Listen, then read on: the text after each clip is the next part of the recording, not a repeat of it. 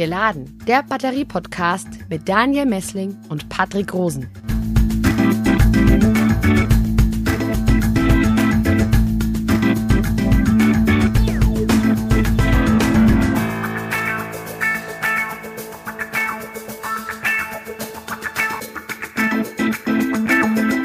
Moin Moin und herzlich willkommen zu einer neuen Folge von Geladen, dem Batterie-Podcast. Grüß dich, Daniel.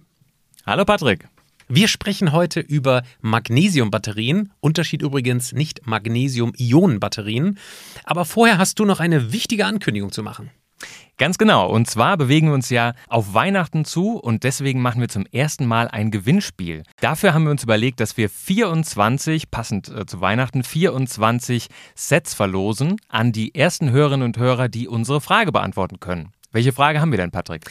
Die Frage, die Quizfrage lautet, welcher chinesische Hersteller von Lithium-Ionen-Batterien, größter chinesischer Hersteller von Lithium-Ionen-Batterien, hat im Sommer 2021 angekündigt, jetzt Natrium-Ionen-Batterien für E-Autos herzustellen? Genau, und Ihre Antwort können Sie uns so schnell wie möglich nach dieser Folge an daniel.messling.kit.edu schicken oder an patrick.rosen.kit.edu. Die Sets bestehen aus einer Powerbank, aus einer Tasse und Informationsmaterial über Batterieforschung natürlich. So, Patrick, und jetzt steigen wir mal thematisch ein in unsere neue Folge. Daniel, wir haben ja in den letzten Folgen sehr viel über Anwendung gesprochen, über Batterierecycling, ähm, auch über stationäre Batterien. Und ähm, ich finde, es ist mal wieder Zeit, über Batteriematerialien, Grundlagenforschung, Batterien zu sprechen. Das, was wir hier eigentlich am Ulmer Eselsberg in der Batterieforschung machen. Deswegen sprechen wir heute über Magnesiumbatterien. Das Element Magnesium ist auf der Erde ungefähr 3000 Mal so häufig vertreten wie Lithium. Und Magnesium hat ein breites Anwendungsspektrum in der Industrie und ist auch ein wichtiges Element in Arzneimitteln. Wir alle kennen Magnesium als diese Nahrungsergänzungsmittel, als Tabletten, die man auflöst in Wasser. Und heute sprechen wir über Magnesium in zukünftigen Batterien. Ja, wir haben heute wieder einen sehr gern gesehenen Gast in unserem Studio, nämlich Professor Maximilian Fichtner. Hallo, Herr Fichtner. Ja, hallo. Ich stelle Sie trotzdem nochmal für die Hörerinnen und Hörer vor, die vielleicht die letzten Male nicht dabei waren. Und zwar, Sie sind Direktor am Helmholtz-Institut Ulm, Sprecher von der Forschungsplattform Celeste und vom Exzellenzcluster Polis. Und für diese Folge noch viel wichtiger, Sie richten alle zwei Jahre die einzige internationale Batteriekonferenz zu Magnesiumbatterien aus und sind auch maßgeblich beteiligt an einem EU-Projekt zu Magnesiumbatterien. Jetzt gleich mal die erste Frage. Wir haben jetzt sehr oft über Lithium-Ionen-Batterien und Natrium-Ionen-Batterien gesprochen. Ich glaube, da kennen sich mittlerweile unsere Hörerinnen und Hörer ganz gut aus. Mit Magnesium noch nicht so. Ähm, warum forschen Sie denn daran und was fasziniert Sie so besonders daran? Ja, das ist gewissermaßen die Frage nach der Moorrübe, die den Forscher antreibt, äh, der er hinterherstrebt. Ich glaube, es sind im Wesentlichen drei Gründe. Das eine ist, ähm, Magnesium ist eines der häufigsten Elemente auf der Erde. Es wird für die Energiespeicherung aber bisher zu wenig genutzt, äh, nach meiner Ansicht nach. Es ist ungiftig, es kommt überall vor, auch hier irgendwie in, in diesen weißen Steinen auf der Schwäbischen Alb zum Beispiel. Ähm, dann ist es aber auch so, dass es äh, eingesetzt in der Batterie erstmal theoretisch ähm, Performance erlaubt, die äh, jenseits von der einer Lithium-Ionen-Batterie äh, liegt. Das ist also für uns ein starker Anreiz.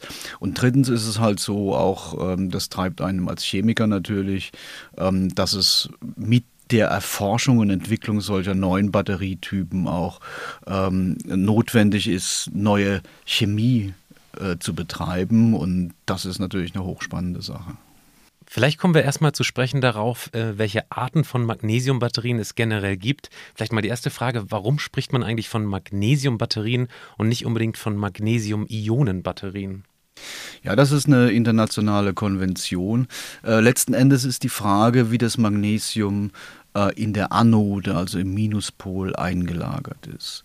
Äh, bei Lithium-Ionen-Batterien ist es so, dass das Lithium-Ion beim Entladen in den Pluspol krabbelt und beim Beladen dann wieder in den Minuspol. Und dort wird es auch als Ion gespeichert ja, in so einer Graphitstruktur. Deshalb sprechen wir von Lithium-Ionen-Batterie. Ähm, wenn das jetzt kein Graphit wäre, sondern Metall, also Lithiummetall, dann würden wir von einer Lithiumbatterie sprechen. Und genauso ist es beim Magnesium, das ist auch einer der großen Vorteile, man kann hier das Magnesiummetall tatsächlich in reiner Form als Minuspol verwenden. Mhm. Jetzt äh, liest man von Magnesium-Schwefel-Batterien, Magnesium-Luft-Batterien. Was ist da konkret der Unterschied?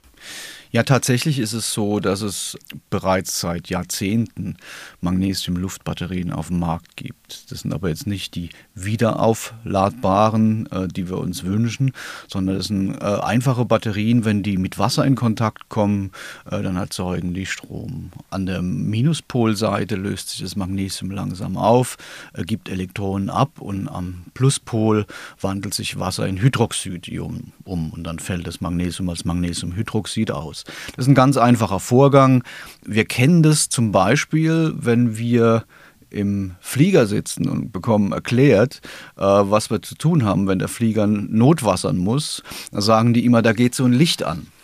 Und das ist tatsächlich ein Licht, was einfach durch einen Wasserkontakt aktiviert wird, indem nämlich ähm, Wasser so eine kleine Magnesiumbatterie, Magnesiumluftbatterie antreibt. Schön wäre es natürlich, wenn man das Ganze wieder aufladbar machen könnte.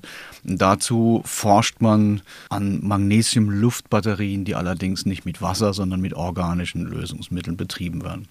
Magnesiumschwefel wäre ein Traum, wenn das mit vollem Potenzial realisiert werden kann weil Magnesium-Schwefelbatterien praktisch aus völlig unkritischen Materialien bestehen und auch äh, eigentlich eine hohe, sehr hohe theoretische Speicherdichte haben. Darauf kommen wir später nochmal zu sprechen, auf die äh, spezifische Energiedichte in puncto ähm, gravimetrische und volumetrische Dichte. Jetzt kommt erstmal Daniel mit der nächsten Frage. Ja, Magnesiumbatterien werden ja schon relativ lange beforscht. Ähm, es gibt auch immer mal wieder positive Meldungen. Also beispielsweise, ich habe mal eine mitgebracht von Ende 2020. Da hat die University of Houston und das Toyota Research Institute gemeinsam in Nature Energy berichtet, dass sie eine neue Kathode und einen neuen Elektrolyten entwickelt haben für Magnesiumbatterien, ähm, die dann bei Raumtemperatur betrieben werden können und eine Leistungsdichte liefern, die ähm, vergleichbar ist mit Lithium-Ionen-Batterien. Ähm, jetzt aber mal Hand aufs Herz. Tatsächlich, wie gesagt, wird schon relativ lange geforscht. Ist da ein baldiger Durchbruch zu erwarten oder ist es vielleicht doch eher eine Sackgasse, in diese Technologie gerade geraten ist? Naja, also in dem Falle ist es so, dass, dass man ähm, Toyota Research Institute, die machen ja schon sehr lange im Bereich äh, ähm, Magnesiumbatterien äh, Forschung. Die haben eine Kombination gemacht aus einer Kathode, die praktisch aus einem Polymer besteht, also aus einer organischen Substanz. Und als Elektrolyt haben sie einen Bohrcluster, ähm, der chloridfrei ist. Und das ist eine schöne Sache. Allerdings, wenn man sich das genau anschaut, ist es so, dass dieser Bohrcluster sehr, sehr aufwendig herzustellen ist. Wir haben das sogar bei uns im Labor versucht, das ist uns nicht gelungen, muss ich sagen. Ähm, es ist äh, wochenlange Arbeit, bis man da mal ein paar Milligramm zusammen hat. Deshalb glaube ich eigentlich, dass das hier spezifisch ja, wahrscheinlich nicht besonders erfolgreich sein wird. Bei dem organischen Kathodenmaterial, ist völlig richtig, was Toyota sagt, das kann sehr schnell sein. Das heißt, so eine Batterie ist schnell be- und entladbar. Allerdings ist so ein organisches Material auch immer sehr leicht im Vergleich zu schweren äh, Elektrodenmaterial. Das heißt, es nimmt auch viel Raum weg. Das heißt, die, die Energiedichte, die Frage, wie viel Energie kriege ich denn letzten Endes in so einer Batterie unter, die ist dann vergleichsweise gering. Leistungsdichte, okay, es geht schnell, aber Energiedichte eher gering. Es ist interessant, weil das wäre jetzt meine nächste Frage. Ich äh, lege Herrn Fichtner jetzt hier mal, das können die Hörerinnen und Hörer nicht sehen, ein Schaubild vor. Ähm, das ist in der Batterieforschung sehr beliebt, zeigt auf der X- und Y-Achse jeweils die spezifischen Energiedichten nach, also volumetrische Energiedichte und die gravimetrische Energiedichte. Das wäre zu beschreiben wahrscheinlich, wie schwer ein Material ist und wie viel Platz es einnimmt. Da schneidet Magnesium theoretisch zumindest sehr, sehr gut ab. Und was sehr interessant ist für Nichtwissenschaftler, ist, dass Lithium dort im Vergleich gar nicht so gut abschneidet und theoretisch zumindest Aluminium und Magnesium sehr, sehr gut dasteht. Sprich, die nächste Frage wäre, was hält denn jetzt in der Praxis diese Magnesiumbatterien davon ab, tatsächlich ähm, diese Kapazität dann auf die, auf die äh, Strecke zu bringen? Also warum ist das nur theoretisch möglich, praktisch aber jetzt erstmal wahrscheinlich nicht erreicht wird. Also es ist theoretisch ähm, möglich, so wie es hier dargestellt ist, äh, vor allem ähm, im Volumen deutlich mehr Energie zu speichern. Die Krux liegt im Augenblick an zwei Dingen. Das eine ist der Pluspol, äh, die sogenannte Kathode. Ähm, das andere ist der Elektrolyt, wobei ich beim Elektrolyt sagen würde, also wir haben hier im Rahmen von Celeste bzw. dem Exzellenzcluster Polis ein Elektrolyt entwickelt, der mittlerweile als Benchmark angesehen wird. Also der praktisch als, als Referenz dient. Das ist mehr oder weniger der beste, der im Augenblick äh, zu haben ist. Der wird auch schon, schon angeboten. Da würde ich mal sagen, da sind wir recht weit im Augenblick.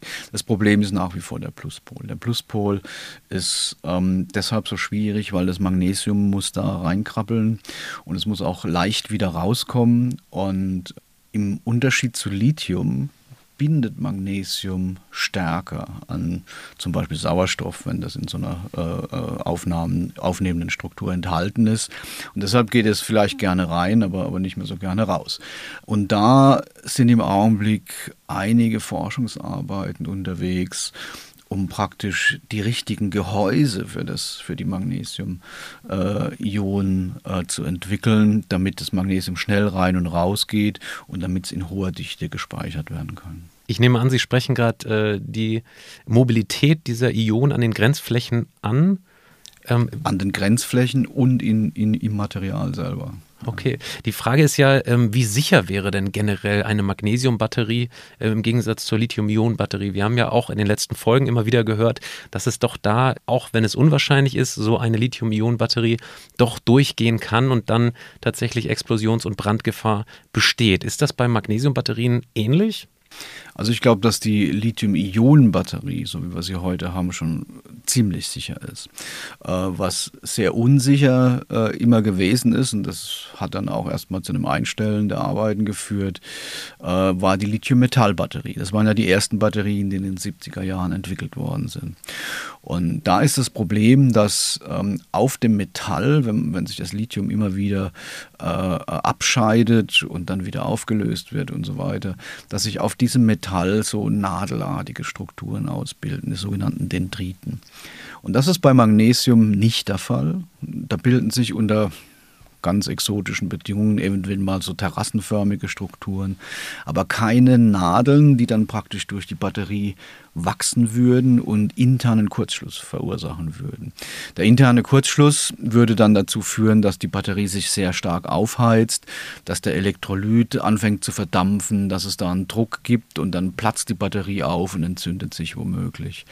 Ähm, das dürfte nicht geschehen und bei Magnesium ist zumindest der Fehlermechanismus praktisch ausgeschlossen, weil es diese, diese Nadeln gar nicht gibt kommen wir jetzt vielleicht mal ein bisschen von der chemischen Seite weg. Und zwar haben wir vorhin in der Einleitung von Patrick gehört, dass Magnesium ja sehr, sehr häufig vorhanden ist in der, äh, auf der Erde und ähm, dadurch natürlich, dass auch äh, ein Großteil ja, des Interesses an dieser Batterietechnologie weckt, nämlich diese Nachhaltigkeit, die sie dann mit sich bringen würde. Jetzt ist es aber so, dass 85 Prozent des Magnesiums in China produziert werden und noch ein bisschen was in Israel. In der EU gibt es gar keine Primärproduktion ähm, sondern da wird nur recycelt. Ähm, das ist ja dann im Prinzip eigentlich, ja, ist es dann doch nicht so gut verfügbar. Die EU-Kommission hat das sogar auf ihre Liste der kritischen Rohstoffe gesetzt, Magnesium. Ähm, wie ist es denn bei Ihnen? Wird es auf diesen Konferenzen, auf den Magnesiumbatterie-Konferenzen diskutiert, dass da auf jeden Fall auch Probleme vorhanden sind, dass auch gerade diese, ähm, ja, diese Tugend, die eine Magnesiumbatterie mit sich bringen würde, diese Nachhaltigkeit dann, dann doch nicht so gegeben ist? Also zunächst muss ich, muss ich gestehen, habe ich andere Zahlen. Ähm, nach meiner Kenntnis kommen etwa 70 bis 75 Prozent des Magnesiums aus China. Äh, 5 Prozent werden in Russland, das kann man jetzt zu Europa rechnen oder nicht, äh, hergestellt. Äh, 10 Prozent in der Türkei. Ähm, dann nochmal ähm, 3 Prozent in der Slowakei, ähm, 2 Prozent in Österreich und 2 Prozent in Spanien. Ähm, der Grund, weshalb es vor allem in China hergestellt wird, ähm, sind die Energiepreise. Ähm, die sind bei uns deutlich höher als in China Und ähm, die, der Herstellungsprozess des Magnesiums verlangt einfach eine Menge Energie. Und aus Kostengründen wird es im Augenblick dort äh, hergestellt. Wenn das aus politischen oder anderen Gründen äh, nicht mehr möglich sein sollte, von dort aus Magnesium ähm, in den Westen zu bringen, das wird ja auch gebraucht für alles Mögliche. Die, die, die Laptop-Gehäuse sind aus einer Magnesiumlegierung. Ähm, man, manche, manche hochbelasteten Teile, die sehr leicht sein müssen, sind aus Magnesiumlegierung. Also es wird für viele Sachen gebraucht. Und wenn es da nicht mehr funktioniert mit China, dann muss man halt schauen, wie man an Orten im Westen, wo der äh, Energiepreis eben niedrig ist, ähm, Magnesium gewinnt. Aber das wäre möglich. Also, okay, das halten Sie für möglich, dass das in, in der EU ähm, doch machbar wäre. Ähm, können Sie vielleicht kurz was sagen, wie das ähm, hergestellt wird, Magnesium? Ja, im Wesentlichen gibt es äh, zwei Herstellungsarten. Das eine ist die sogenannte Schmelzflusselektrolyse. Da nimmt man Salz namens Magnesiumchlorid, das kommt auch im Meerwasser vor, ähm, schmilzt das Ganze in, in einem speziellen Ofen auf bei über 1000 Grad und dann sind da so riesige Kohlenstoffelektroden, die gehen dann da rein und erzeugen das metallische Magnesium. Das ist eine Methode, die funktioniert, die ist aber ein bisschen teurer als die andere Methode. Ähm, das ist eine sogenannte thermische Reduktion, ähm, ausgehend von Magnesiumoxid. Und Magnesiumoxid ist was, ähm, da würde ich mal sagen, das ist einfacher verfügbar. Also wenn ich jetzt wieder an unsere lokalen Ressourcen denke, an den weißen Stein der Schwäbischen Alb, ähm, dann ist das Dolomit. Und wenn ich den Dolomit erhitze, bekomme ich Magnesiumoxid. Äh, das kann ich hier direkt einsetzen. Das wird dann ähm, mit einem Reduktionsmittel wie Eisen-Silizium-Legierung oder ähnlichem gemischt und dann wird es einfach in einem Ofen erhitzt. Und bei der Temperatur entsteht dann aus dem Magnesiumoxid das Magnesium und es verdampft. Äh, das ist bei über 1000 Grad und das dampfförmige Magnesium ist bereits recht rein und es kondensiert dann an Stellen, wo man es dann sammelt. Das äh, muss ich nochmal wiederholen. Also das Ziel davon ist, reines Magnesium für Batterien herzustellen? Jetzt erstmal reines Magnesium. Für, also im Augenblick wird es ja für Batterien nicht verwendet, weil es gibt praktisch so gut wie keine Magnesiumbatterien auf dem Markt. Aber das hängt doch wahrscheinlich davon ab, in welcher Form das Magnesium in der Verbindung sozusagen im Gestein vorliegt. da, Gibt es da Unterschiede von den chinesischen Voraussetzungen beispielsweise und jetzt der Schwäbischen Alb? Also ich würde mal sagen, Dolomit, äh, der, der Stein Dolomit ist Dolomit. Das kann sein, dass da natürlich unterschiedliche Verunreinigungen drin sind, aber die würden hier keine Rolle spielen, weil hier ist es ja so, dass das Magnesium, was durch diese Reduktion entsteht, dass das verdampft bei unter 1000 Grad und ähm, die Verunreinigungen, das sind mit Sicherheit Substanzen, die nicht so leicht flüchtig sind.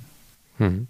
Ist das realistisch, dass hier in ein paar Jahren die Bagger äh, auffahren und tatsächlich solche, äh, ja, solche Minen, so ein Bergbau tatsächlich entsteht für zukünftige Magnesiumprodukte? Das hängt davon ab, ob wir es schaffen, die Magnesiumbatterie auf den Markt zu bringen. auf jeden Fall. Ähm, es gibt, es, ist ja aber eigentlich noch besser. Es gibt hier, äh, also wenn wir jetzt wieder die lokale Karte spielen, gibt es hier so, so Steinbrüche, in denen sehr feiner weißer Sand äh, abgebaut wird. Den hat man früher als Scheuersand äh, verkauft. Das ist reines Magnesiumcarbonat. Das sind also keine, keine Beimengungen dabei. Auch das gibt es hier. Äh, ja, nochmal zur Nachhaltigkeit zurück. Ähm, wie ist es denn, kann Magnesium aus Batterien gut recycelt werden? Ist es klar, das ist jetzt alles noch nicht auf dem Markt, aber wird das auch schon mitgedacht sozusagen, da Konzepte? Ja, in dem Fall schon. Und ähm, so wie man sich das vorstellt, wäre es auch vergleichsweise einfach. Also wenn ich jetzt mir mal so die, die verschiedenen Metalle anschaue, die in so einer, anschaue, die in so einer Batterie drin sein können, dann kann es das sein, dass die in komplizierten Verbindungen vorliegen und dass man das Ganze vielleicht in einem Hochofen aufschmelzen muss, um dann hinterher wieder die Metalle rauszubekommen. Beim Magnesium ist es ja so, wir haben ja vorhin gesagt, dass der Minuspol aus reinem metallischen Magnesium besteht. Ähm, das heißt, es ist sowas wie eine Aluminiumfolie, nur aus Magnesium Magnesium. Ja, und ähm, die würde auch so bleiben. Und das heißt, am Ende des Tages äh, im Recycling würde man dann einfach die Batterie öffnen, die Folie rausholen und das war's. Die könnte man dann nochmal reinigen oder meinetwegen auch nochmal einschmelzen. Aber man hat das Magnesium dann schon in der Form, äh, wie man es eigentlich nach dem Recycling gerne haben möchte. Mhm. Interessant. Vielleicht fassen wir nochmal zum Ende des Podcasts jetzt zusammen. Was sind denn jetzt tatsächlich die Hürden für die Magnesiumbatterie für eine Marktreife in den nächsten fünf, zehn Jahren? Was ist da die Vision vom ja, Exzellenzcluster Polis, die ja, wie Sie hier vor Ort sozusagen äh, versuchen, diese Batterien zu erforschen und dann auf den Weg zu bringen? Also wenn man es despektierlich ausdrückt, ist sie einfach noch zu schlecht im Augenblick. Ja. Das heißt, zu schlecht heißt, ähm, sie ist noch nicht stabil genug. Äh, wir würden gerne mehrere tausend Zyklen fahren mit dem System. Und dann sind die praktischen Energiedichten äh, noch nicht in dem Bereich, wo wir sagen, da wird sie dann konkurrenzfähig. Ähm, und das Dritte ist auch, sie leidet an sogenannten Überspannungen. Das heißt, ähm, man muss eine höhere Spannung zum Beladen aufwenden, als man hinterher wieder rauskriegt. Äh, und das macht die Effizienz ähm, nicht so gut. Also im Augenblick ist sie, was die Effizienz angeht, nicht viel besser als eine Bleibatterie zum Beispiel, obwohl es die ja auch schon auf dem Markt gibt. Das heißt, es sind jetzt noch so ein paar technische Hürden. Äh, wenn du den Exzellenzcluster Polis ansprichst, dann würde ich sagen, da haben wir bereits kräftig vorgelegt. Also wir haben die weltweit schnellste Magnesiumbatterie äh, präsentiert. Wir haben äh, die Magnesiumbatterie mit der höchsten Speicherkapazität äh, äh vorgelegt. Und wir haben den Elektrolyt, der von allen bisher am besten funktioniert. Mhm. Ist gar nicht so lange her, dass wir hier über die Natrium-Ionen-Batterie gesprochen haben letztes Jahr. Jetzt äh, hat sich CATL dort ins äh, Spiel sozusagen eingeklinkt äh, und hat äh, angekündigt, dass sie die jetzt produzieren wollen. Äh, Gibt es da aus Sicht der Industrie schon erste Leute, die auf Sie zukommen und fragen, Mensch, wir würden gerne, was Magnesiumbatterien angeht, da in den Markt einsteigen? Es gibt tatsächlich geäußertes Interesse. Ja. Ähm, wir sind allerdings noch ein bisschen zurückhaltend, weil wir sagen, wir möchten erstmal liefern oder wir müssen auch erstmal liefern. Wir können jetzt nicht hergehen und können sagen, naja, äh, wir sind da ganz toll und, und deshalb äh, versucht ihr mal da eine Magnesiumbatterie auf den Markt zu bekommen. Also was wir jetzt gerade versuchen ist, wir, wir haben jetzt die ersten richtig industrieformatigen Flachzellen hergestellt, sogenannte Pouchzellen, wollen davon jetzt auch mal äh, so zwei Handvoll äh, produzieren und mal so einen kleinen sogenannten Stack bauen. Also so eine Zusammenschaltung, für die dann auch unsere ähm, Elektroniker mal so ein Batteriemanagementsystem entwickeln können. Und das zusammen mit einer immer verbesserten Ausgangstechnik, würde ich sagen, könnte auch Industriefirmen überzeugen. Mhm. Und für welche Anwendungsebene wären dann solche Magnesiumbatterien interessant? Ja, das ist eine Frage, die man interessanterweise vorher nicht unbedingt beantworten kann. Ähm, die, der Anwendungsfall ergibt sich eigentlich aus dem Verhalten der Batterie, äh, so wie sie aus der Entwicklung kommt. Ja, also ich sage mal so, wenn ich, wenn ich jetzt ähm, für einen stationären Bereich äh, ähm, eine, eine, Batterie brauche, dann muss sie nicht unbedingt super schnell sein. Ja, sie muss aber stabil sein, sie muss vor allem billig sein und sicher. Das sind die Hauptkriterien. Die darf gerne auch ein bisschen mehr Platz einnehmen. Also für sowas könnte ich mir Magnesiumbatterien schon vorstellen. Ähm, sie könnte aber auch natürlich für äh, mobile Anwendungen, vielleicht sogar für automobile Anwendungen äh, geeignet sein. Das, das müssen wir dann sehen an den, an den Parametern, was wir da erreichen. Mhm. Ein schönes Schlusswort, Herr Fichtner. Ähm, in der nächsten Folge unterhalten wir hier, halten wir uns hier äh, zum Thema Laden und Schnellladen und zwar mit Herrn Dr. Marius Bauer vom ZSW. Vielleicht haben Sie an ihn noch ähm, eine Frage ähm, ja, zum Thema Laden und Entladen von Batterien generell. Ja, was mich interessieren würde, ist, ähm, die Firma Warta hat jetzt angekündigt, dass sie mit ihren neuen Zellen praktisch eine Vollbeladung innerhalb von sechs Minuten oder sowas schaffen. Ähm, das wäre natürlich super, aber wie machen wir das in der Praxis? Wie dick muss dann das Kabel sein? Was für eine Kühlung brauchen wir? Und wie ja, setzen wir das vor Ort in die richtige Ladestation um? Ja, sehr spannende Frage. Vielen Dank. Wir werden das weiterreichen. Vielen Dank auch für eure Ausführungen, wie immer, Herr Fichtner. Und ähm, ja, wenn Sie da draußen, liebe Hörerinnen und Hörer, äh, vielleicht Fragen haben oder Themenvorschläge für unseren nächsten Podcast, dann mailen Sie uns die doch an patrick.rosen.kit.edu oder daniel.messling.kit.edu oder auch per Twitter sehr gerne an Clusterpolis oder Helmholtz Ulm. Außerdem, wenn Ihnen die Folge gefallen hat, abonnieren Sie sie auch sehr gerne und äh, wir würden uns freuen, wenn Sie das nächste Mal wieder einschalten. Bis dahin, machen Sie es gut. Tschüss. Tschüss. Geladen, der Batterie-Podcast mit Daniel Messling und Patrick Rosen.